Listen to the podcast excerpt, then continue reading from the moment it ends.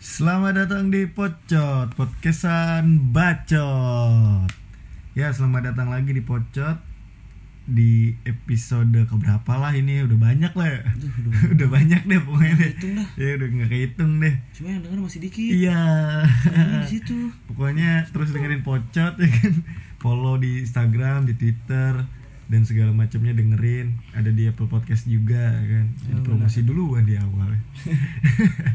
ya balik lagi bareng gua Dirga sama yang selalu ada ada siapa? Ada gue agam Sama orang jauh kan. dari mana nih? Dari kota hujan. Kota hujan, Kota kota, seribu hujan. angkot.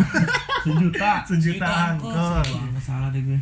Ada siapa sini? yang selalu menam- yang selalu menemani Ojo Oh, selalu menemani Ojo ya. ya eh ini kali ya apa namanya sekarang bulan September ya kan bulan September dan di Indonesia sendiri ada yang namanya September hitam Dikenal. dikenal dengan Known as asik. oh. Dikenal dengan AKA September hitam ini. September hitam ini lebih fokus ke permasalahan-permasalahan HAM ya. Iya. hak asasi manusia yang ada di Indonesia. Yang terutama nih ya kan sebagai istilahnya pionir kali ya pionir tentang pembahasan HAM ini Munir. Tokoh Munir ya tokoh pembela HAM lah ya bisa dibilang pembela HAM ya Iya. pembela HAM di Indonesia yang istilahnya dalam tanda kutip dibungkam lah dibungkam di apa ya bahasa ininya ya lebih dimatikan lah gitu. ya Ikan. matikan Kursi di listrikan. kursi listrikan ataupun ditikam di Iya, RK iya. jadinya di udara ya kan Makanya kita bakal bahas tentang tokoh Munir ini nih Munir, Munir. tokoh istilahnya dia yang mem- me- ini ya me- mendirikan kontras ya. Ya mendirikan kontras. Eh, dan dia sebagai pionir hukum eh hukum HAM di Indonesia nih. Iya. langsung aja kali kita yang ke narasumber-narasumber kita. Seberapa ini sih eh, dengan istilahnya dengan Munir nih seberapa tahu gitu loh tentang karir Munir Iya, lah atau tentang di dia di HAM. selain, selain pandang atau nah, pengenalan. pandangan dia tentang dia di HAM di Indonesia ini dari Ojo dulu kali ya gimana Jo tentang Munir nih Jo Munir Said Talib ini salah satu pejuang hak asasi manusia yang dibunuh karena benar Iya Karena benar. karena benar Benar versi rakyat. karena Rakyat. versi rakyat belum tentu benar menurut Penguasa. penguasa dan menurut yang gue tahu Munir adalah salah satu mahasiswa lulusan dari Universitas Brawijaya Brawijaya.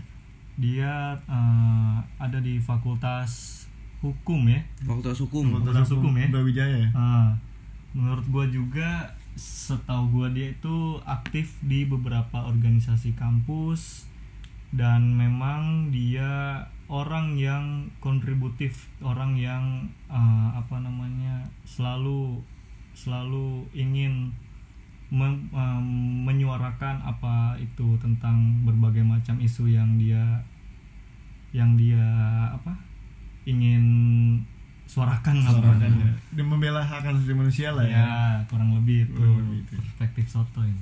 Versi soto. teori gembel Iya. teori gembel Ya. kita ya. Hmm. terus terus Oh, lanjut. oh lanjut lanjut Dan Munir yang banyak orang tahu itu dibunuh saat sedang menuju perjalanan ke Amsterdam. Amsterdam dia pengen kuliah juga Ya, di Hmm. Utrecht. ya. Utrecht. Utrecht, ya. Utrecht. dia lagi transit ya di Singapura ya i- Singapura transit terus itu tuh eh, kejadian pembunuhannya setelah tiba di Romania apa kalau nggak salah. hmm. empat jam sebelum tiba itu dapat kabar kalau dia itu dibunuh oleh uh, tersangka yang paling kalian gak asing tuh oleh Polikarpus. Polikarpus pilot ya. Pilot.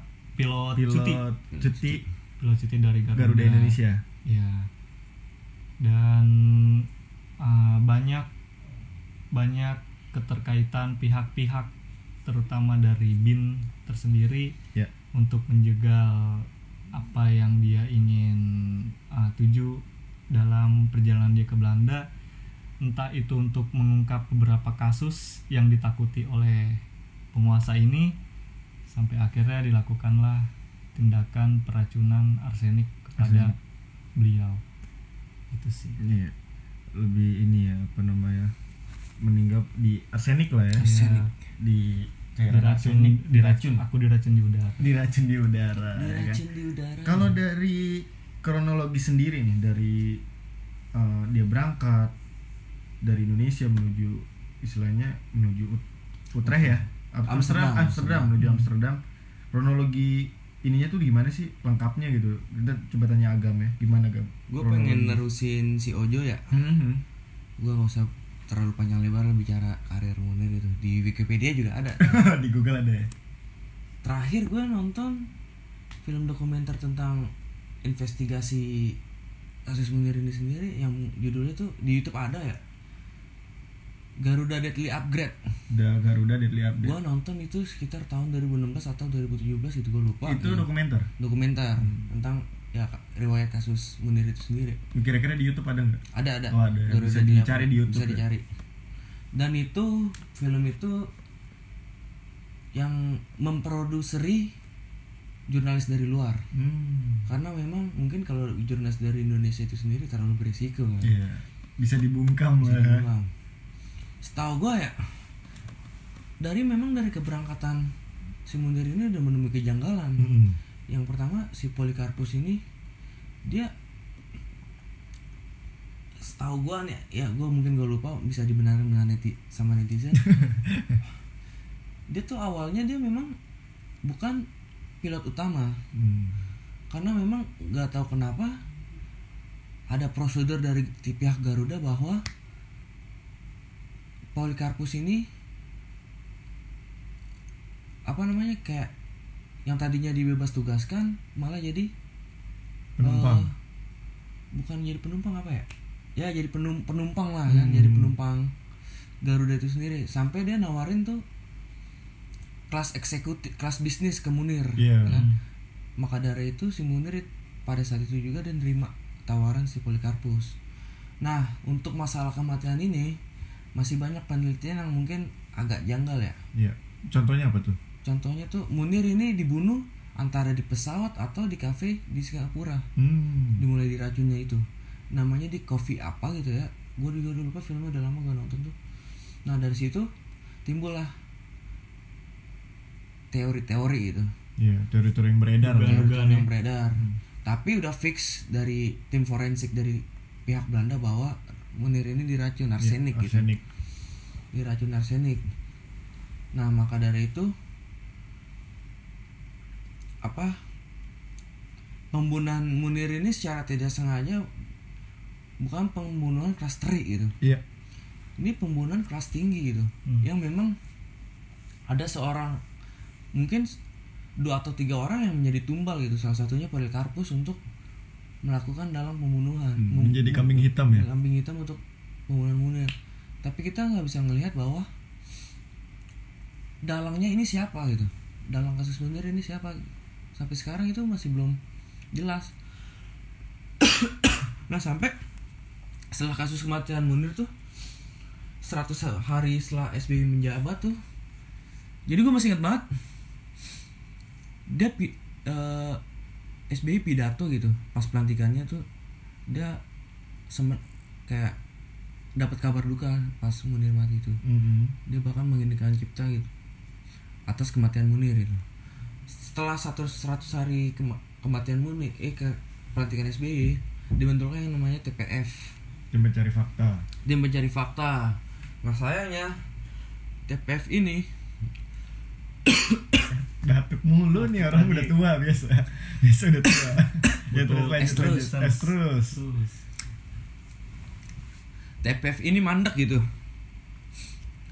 TPF ini dibuat tanggal 23 November gitu Itu 100 hari setelah pelantikan SBY. 100 hari setelah pelantikan SBY 24 November besoknya setelah di SBY ini Bentuk TPF. TPF SBY itu menemui eh, keluarga dari Munir lalu Januari 2005 TPF mulai menyelidiki kasus pembunuhan Munir Nah, pada 21 Desember setelah menyelidiki, menyelidiki, menyelidiki sampai pada akhirnya dilakukanlah pertemuan lintas instansi pemerintahan untuk merumuskan tugas TPF atas meninggalnya kasus Munir itu sendiri gitu. Lalu pada Maret 2005 TPF memberikan laporan hasil kerja selama tiga bulan kepada presiden gitu. dan Juni tahun 2000 apa namanya 2016 tuh karena mandek ya ada alasan bahwa pada pemerintah SBY itu dokumen TPF ini hilang, Hilang. gitu. Hmm.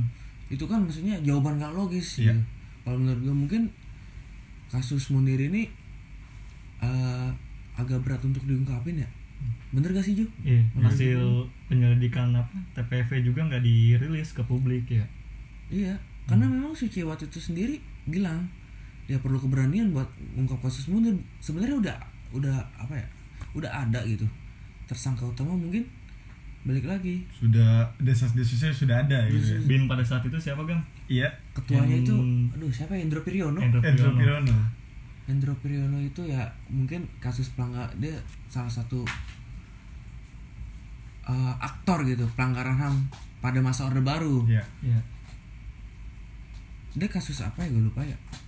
Pokoknya antara aduh gue lupa ya. Gue juga lupa kan. gue lupa lah Iya. pokoknya dia termasuk Salah, Salah satu satu, aktor. aktor, Pelanggar HAM, ya. maka dari itu mungkin dari hipotesa gitu dia sebagai Munir ini orang yang sangat kritis pada masa Orde Baru Iya. ya maka da- pada saat itu dia mereka dibungkam Munir ini dibungkam Hmm, eh, dengan desas-desus yang katanya kepala bin kepala ketua bin ya ketua bin saat itu ya Endro Pirono itu ya hmm. enggak cuma Hendro Priyono Munir ini ternyata dengan organisasinya itu kontras Mhm. maupun LBH dia neliti juga tentang keter- keterlibatan tim mawar tim Mawar Kopassus Kopassus. pada kasus pelanggaran HAM tahun 98. 98. Ya. Tuh. Itu aja sih dari gue. Mungkin selebihnya bisa nonton Garuda Deadly Upgrade. Garuda Deadly Upgrade ya bisa dilihat di YouTube ya Bisa dilihat di YouTube. Nah kalau dari Ojo sendiri gimana nih Jo?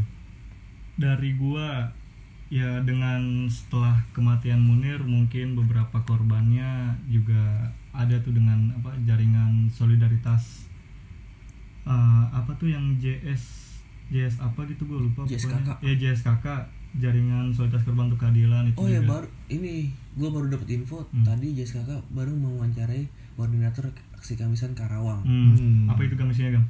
Gue kurang tahu udah karena kan udah keburu pulang. Udah baru pulang Ngejar kereta. Ngejar kereta Kayak si Kamisan yang ke 604 ya 600 Hari ini ya Eh hari eh, Kamis inilah ya Habis ini. hmm. Kalau di Karawang udah udah nyentuh angka hampir 150. 150 ya Lanjut lagi aja gimana aja? ya intinya eh, mungkin dengan setelah aksi-aksi Munir dan beberapa korban pelanggaran ham lainnya eh, kita eh, mereka data apa nih JSKK ini membuat su- suatu suatu aksi diam untuk menuntut keadilan lewat aksi kamisan Ya dan di mana mereka ini menuntut pemerintah eh, apa pemerintah untuk menyelesaikan kasus-kasus pelanggaran HAM terdahulu yang belum usai. Eh, sebenarnya dari Munir sendiri selama Munir hidup juga Munir tuh eh, aktif menjadi penasehat Hukum. hukum hmm. eh, pendamping dalam yang gue tahu tuh yang tragedi 98 ya Ya Hmm. 98 Yang mas- mahasiswa ya korban Oh ya gue masih ingat Iya. juga dia ketemu di Suciwati itu pas Suciwati dia apa Munir waktu itu di tahun 92 tuh sebagai apa ya pernah kayak adv- advokat gitu. Advokat. Eh, Nah dia ber- pada saat itu pas adv- advokasi bertemu lah sama istrinya itu Suciwati sampai ya sampai dia air riwayat Munir itu Iya sendiri.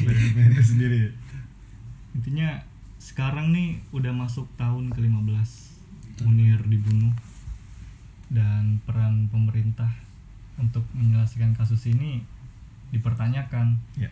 Karena kalau kita lihat dari aksi Kamisan juga sampai ke 600 Hmm. udah angka 600 itu ya sebenarnya uh, jadi jadi bumerang juga buat pemerintah. Kok kenapa aksinya bisa berjalan sebanyak ini? Eh, pemerintah juga masih belum bisa turut menyelesaikan. Tapi memang paling parah tuh kasus penyelesaian Munir kasus penyelesaian kasus, kasus Munir itu- penyelesaian kasus Munir. Penyelesaian kasus Munir itu nggak nggak ada sama sekali perkembangan baru pada era sekarang. Nggak ada perkembangan yang signifikan ya? Nah dari daerah Jokowi. Bahkan baru pertama kali aksi selain aksi kamisan Ya. nggak boleh di depan istana persis. Sekarang berarti sudah agak dipindahkan ya? Agak di Agak dijauhkan. iya agak dijauhkan untuk pertama kalinya juga di era sekarang kamisan dikawal sama polisi hmm. bahkan ada desas-desus bahwa polisi itu sengaja untuk menghalangi Bu Sumarsi hmm ya, ya. dia sebagai beliau itu sebagai anaknya yang hilang tuh tragedi semanggi si Wawan ya ya untuk kayak seakan-akan tuh ya Jokowi kayak nggak tak nggak ngeliat dia Hmm. sebenarnya ada gitu. Karena memang dihalangi oleh polisi. Itu sih yang yang gue tahu ya Iya. kenapa dijajarin polisi gitu di depan istana gitu. Tapi pernah ini ya eh, apa namanya keluarga korban juga pernah diundang ke istana. Keluarga- pas eh, Jas kakak nih di tahun 2018 eh, bertemu dengan Presiden Joko Widodo soal apa namanya kasus ini. Tapi tidak pernah ada tindak lanjut yang Iya. Yang signifikan ya Iya. sekarang ya. Gantung terus. gantung terus ya. Nah eh, yang menarik tuh eh, balik lagi ke kasus Munir. Gue gue pengen tahu nih pandangan dari kalian berdua eh, kenapa sih sebenarnya si Munir ini tuh dalam tanda kutip dibunuh lah? Ada ada apa sih gitu? Kan kenapa si Munir ini bisa dibunuh sedemikian rupa kayak gitu gitu dari Ojo dulu deh gimana Ojo yang tadi gue bilang sih ketakutan penguasa akan kebenaran yang terungkap uh, dari Munif nih ter- eh Munif lagi. Munir. Munir, Munir ini termasuk uh, kunci. Kunci Sosok uh, sosok kunci dalam uh, pelanggaran kasus pelanggaran ham berat yang terjadi di Indonesia.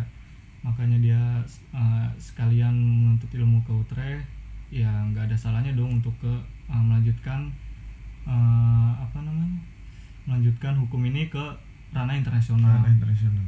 Ya dan peran yang tadi gue bilang juga dari Bin Hendro Priyono nih adalah sosok kunci juga iya. soal kasusnya.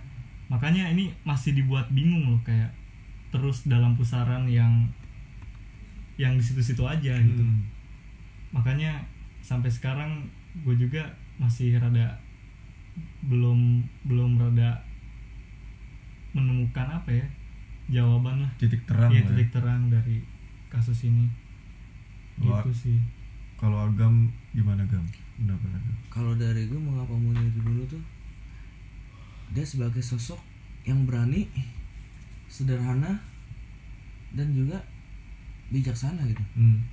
yang pertama dari film Garuda Deadly Upgrade lagi nih dia bahkan saking nasionalisnya nih dia pernah dituduh antek asing kan karena dia memang sering berhubungan dengan aktivis luar negeri. Hmm. luar negeri gitu. Dia sampai disekolahin sama organisasi luar ya itu balik lagi. Dia dituduh nggak nasionalis lah menjual kepentingan negara demi negara lain. Iya. padahal pas pesta pelepasan dia dia bilang begini kenapa kok nggak pakai maskapai luar kan? Lebih nyaman bla bla bla bla. Ya saya kenapa pakai Garuda? Karena memang ongkos saya nanti bisa masuk ke kas negara nah. Nasional situ ya? Nasionalis nasionalis itu loh. Si Munir ini dia pengen tuh negara kita tuh apa namanya? Ya lebih humanis lah. Hmm. ya kan? Pendekatan tentara pendekatan militer pendekatan ala polisi udah udah nggak berlaku lagi gitu. Dia pengen negara ini berjalan dengan kemanusiaan gitu. Hmm. nah mengapa dia di- dibunuh? Memang secara historis Indonesia tuh sering banget melakukan pelanggaran ham Iya. bahkan dari era, era Soekarno dari era Soekarno tuh yang kita yang gue tahu ya peristiwa di Aceh tahun 55 gue lupa nama peristiwanya apa jadi peristiwa di Aceh tuh waktu itu ada eh, orang yang nggak pro Indonesia Hmm. menembaki mobil tentara yang memang berisi kayak bahan-bahan peledak gitu Iya. nah itu ditembak. Terus untuk sebagai pembalasan tentara mendatangi desa itu lalu penduduknya sebagian besar penduduknya itu dari anak kecil sampai orang dewasa disuruh menghadap ke laut untuk ditembaki. Oh. nah sampai sekarang kasus itu belum ada kejelasan. Iya. tuh itu yang pertama. Nah yang kedua kasus pelanggaran ham yang berat lagi tuh di Indonesia kenapa masih cacat gitu bisa dibilang apa ya secara hukum secara moral itu udah cacat banget lah Udah, Indonesia ini sendiri Istilahnya sampah lah. ya betul tahun 65 kan Hmm, tahu sendiri Ya. ya orang yang terduga PKI juga dibantai kan? Iya. tanpa diadili terus tahun nggak lama tuh malaria Malari, peristiwa malari. habis malari Tanjung Priuk Tanjung Priuk. habis Tanjung Priuk ada peristiwa Lampung tuh lupa gue namanya. 27 Juli. Nah, pokoknya itulah Mhm. banyak banget itu. Nah dari stories itu kalau menurut gue kenapa kasus Munir ini masih ngegantung ya salah satunya itu. Indonesia belum siap menjadi negara maju. Karena menurut buku yang gue baca tuh sebuah kemajuan bangsa bukan dilihat dari seberapa maju teknologi tapi seberapa dia mau membuka sejarah yang kelam terhadap generasi penerusnya. Itu yang gue tangkap itu. Cakep. Cakep. Munir dibunuh karena memang negara sengaja memelihara kebodohan gitu. Terus menerus untuk memper untuk uh, mempertahankan Kepentingan, kepentingan pribadi. pribadi atau kelompok. Kelompok. termasuk Itu. hegemoni bukan gam itu termasuk hegemoni. Hegemoni. makan bukan hegemoni lagi dominasi. Jalur kekerasan boy. Iya. Hegemoni kan lewat budaya pendidikan gitu. Respect bang Tuh, ya, ah, berat berat berat berat berat berat berat. Iya, ini ini ini ini gila gila gila ini gila. ini bahasan yang paling Bahasan yang paling bener-bener serius ya, serius. gua anjing gua Wah, salah parah. ngomong nih atau apa nih. Tapi seru seru seru. gue juga bukan kuliah di hukum kan Iya. Iya. Nah, gue yang kuliah di hukum Ah. ini malah jadi bumerang buat gua anjing. Eh, terus eh, serunya kita lanjut lagi ya. Eh, dari gue penasaran juga ini nih, kenapa kasus Munir ini sampai sekarang ini udah berjalan 15 tahun nih. Hmm. Kenapa dia tidak pernah selesai gitu? Ada apa dan apa faktor yang buat kasus ini tuh mandek gitu, gitu-gitu aja dan jalan di tempat gitu. Dari eh, Ojo deh, Ojo dulu nih. Kenapa sih kasus Munir ini kayak nggak pernah selesai dan mandek aja jalan di tempat gitu? Sebenarnya ngelihat dari apa namanya RSBY juga kan ada keseriusan untuk penyelesaian kasus ini lewat TPF tadi tim mencari fakta. Nah, tapi yang dibilang uh, agam benar. Uh, hasil dari TPF ini kan yang dibilang nggak bisa nggak di apa rilis ke publik ya karena nah, mungkin itu diris ke publik. Iya, satu dari satu dari lain hal mungkin gue juga kurang paham itu apa. Dan untuk pemerintahan sekarang juga di era Jokowi gue belum bisa melihat secara apa ya secara jelas kalau pemerintahan sekarang bisa eh ingin menyelesaikan kasus ini dengan serius. Yang gue lihat sih itu. Makanya makanya sampai sekarang ya Jalan di tempat. jangan di tempat. Tidak ada perkembangan ya. Iya tidak ada sih. perkembangan lebih lanjut ya. Betul. Kalau dari agam gimana kan Ah, kenapa kasus Munir nggak pernah selesai ya ini pertanyaan yang paling apa ya? Subjektif banget gitu. Subjektif. Ya gue kalau menganalo mengan menganalogikan sih kalau dari perspektif gue sih memang balik lagi kepentingan penguasa pada saat ini Basian Orde Baru tuh belum pada mati. Masih ada Asli ya? masih ada. masih ada menjangkiti pemerintahan sekarang ya? Nah itu. Apalagi kan memang ya tau kita tahu sendiri lah semenjak naiknya Soeharto itu memang secara prosedural maupun secara moral ya memang udah cacat gitu. Secara nggak langsung pemerintahan pada masa Orde Baru ya memang udah gagal total gitu. Secara hukum dan moral. Maka dari itu output yang dihasilkan menurut gua ya bagi generasi kita sekarang ya kayak gini. Ya. Kayak kayak kita buta sejarah kayak gampang diadu domba ya kan? Hmm. Gampang kena konflik horizontal ya. Gampang musuh kita tuh sama sebenarnya satu sih pemerintah itu sendiri. Lawan kalau kata perang lawan lo- kalau lawan pemerintah ya lewat organisasi. Didiklar rakyat dengan organisasi didiklar penguasa dengan perlawanan Hmm. kalau kata perang lawan lawan lawan. Jadi mau apa kasus Munir dibunuh? Mengapa kasus ini tidak pernah selesai? Eh tidak ya tidak Tidak pernah selesai. tidak pernah tidak pernah selesai ya itu kepentingan bandingan suatu kelompok. Ya ada beberapa orang yang memang benci dengan kehadirannya dia gitu. Dengan pada masa itu kan kalau istilah Orwell tuh pada orde baru tuh distopia gitu. Hmm. negara yang benar-benar di full control sama penguasa gitu. Ada istilahnya namanya tuh Big Brother is watching you. Brother is watching you. jadi bung besar itu sedang mengawasimu bung besarnya siapa. Soeharto. Gitu. Bahkan ya tahu sendiri lah kita tatoan langsung Petrus tembak. Tembak. prak prak preman itu tembak. yang menurut gue ya. Kenapa kasus Munir ini tidak pernah selesai ya? Kepentingan kepentingan dari Iya, kelompok-kelompok itu kepentingan kelompok. Ada tambahan juga dari Ojo nih gimana tambahan dari gue sih apa ya? Mungkin untuk terus mengawal kasus Munir ini coba dengan ikut terlibat dalam menyuarakan eh, apa namanya aksi-aksi untuk menuntaskan pelanggaran HAM bisa lewat aksi kamisan bisa lewat sosmed sosmed eh, apa namanya itu kampanye sosmed untuk tu- untuk terus menuntut pemerintah dalam keseriusannya menangani kasus ini. Eh, walaupun yang tadi dibilang pengadilan itu eh, sudah menahan beberapa tersangkanya namun belum cukup bisa menjawab eh, kenapa dan apa motif motif dari Munir dibunuh ini? Nggak cukup sekedar itu sih. Pokoknya terus bersuara karena setiap setiap waktu setiap setiap detiknya kami ada dan terus berlipat ganda. Oh duh, duh, duh, duh. Wah, template banget ya.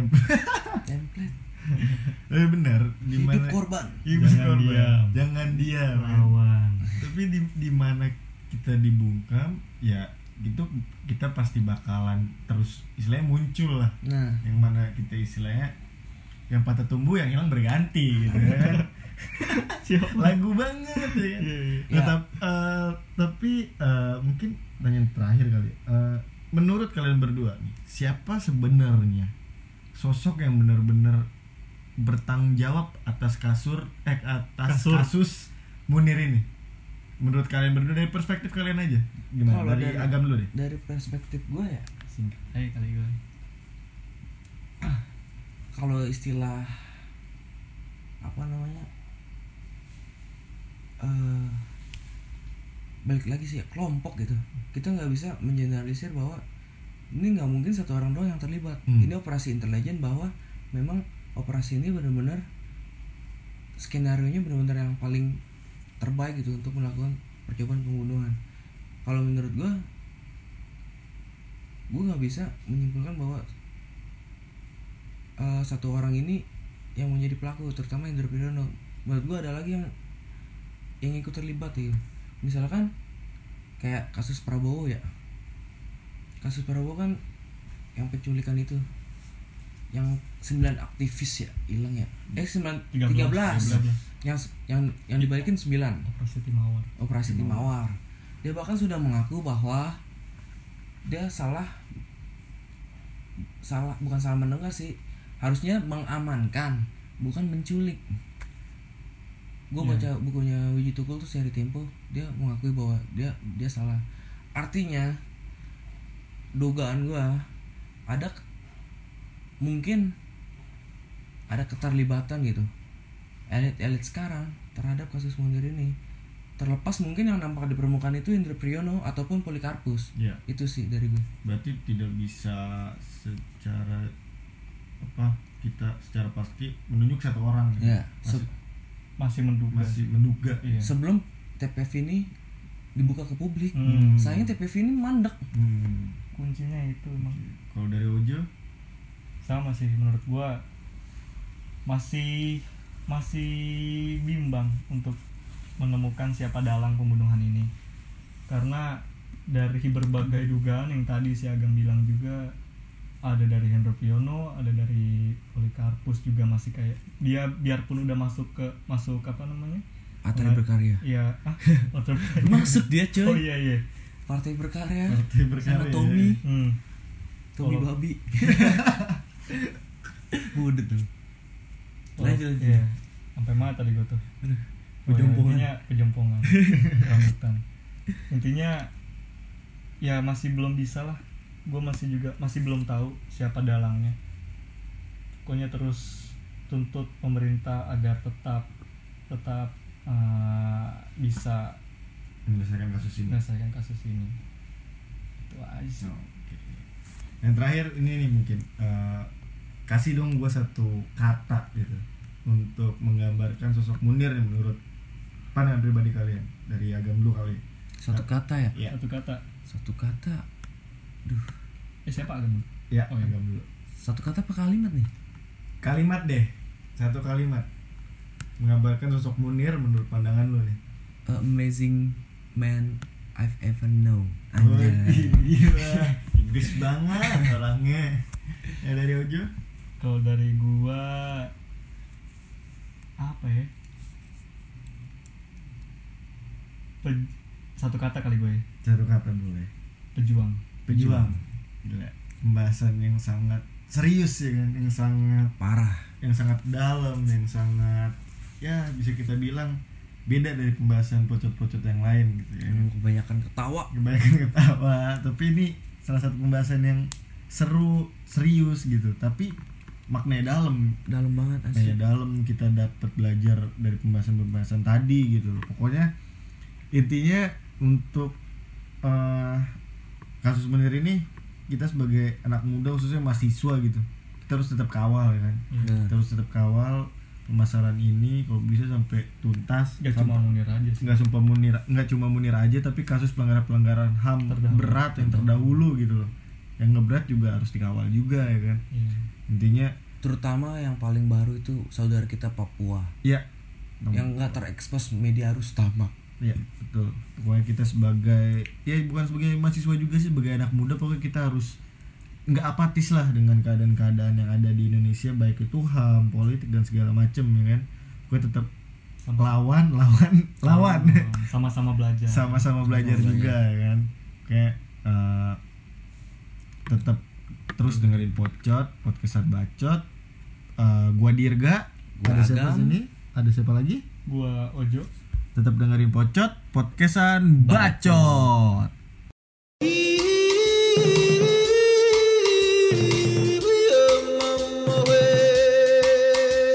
Awing mawa, awing mawa, awing mawa, awing mawa. a wimma wa a wimma wa a wimma wa a wimma wa a wimma wa a wimma wa a wimma wa a wimma wa a wimma wa a wimma wa a wimma wa a wimma wa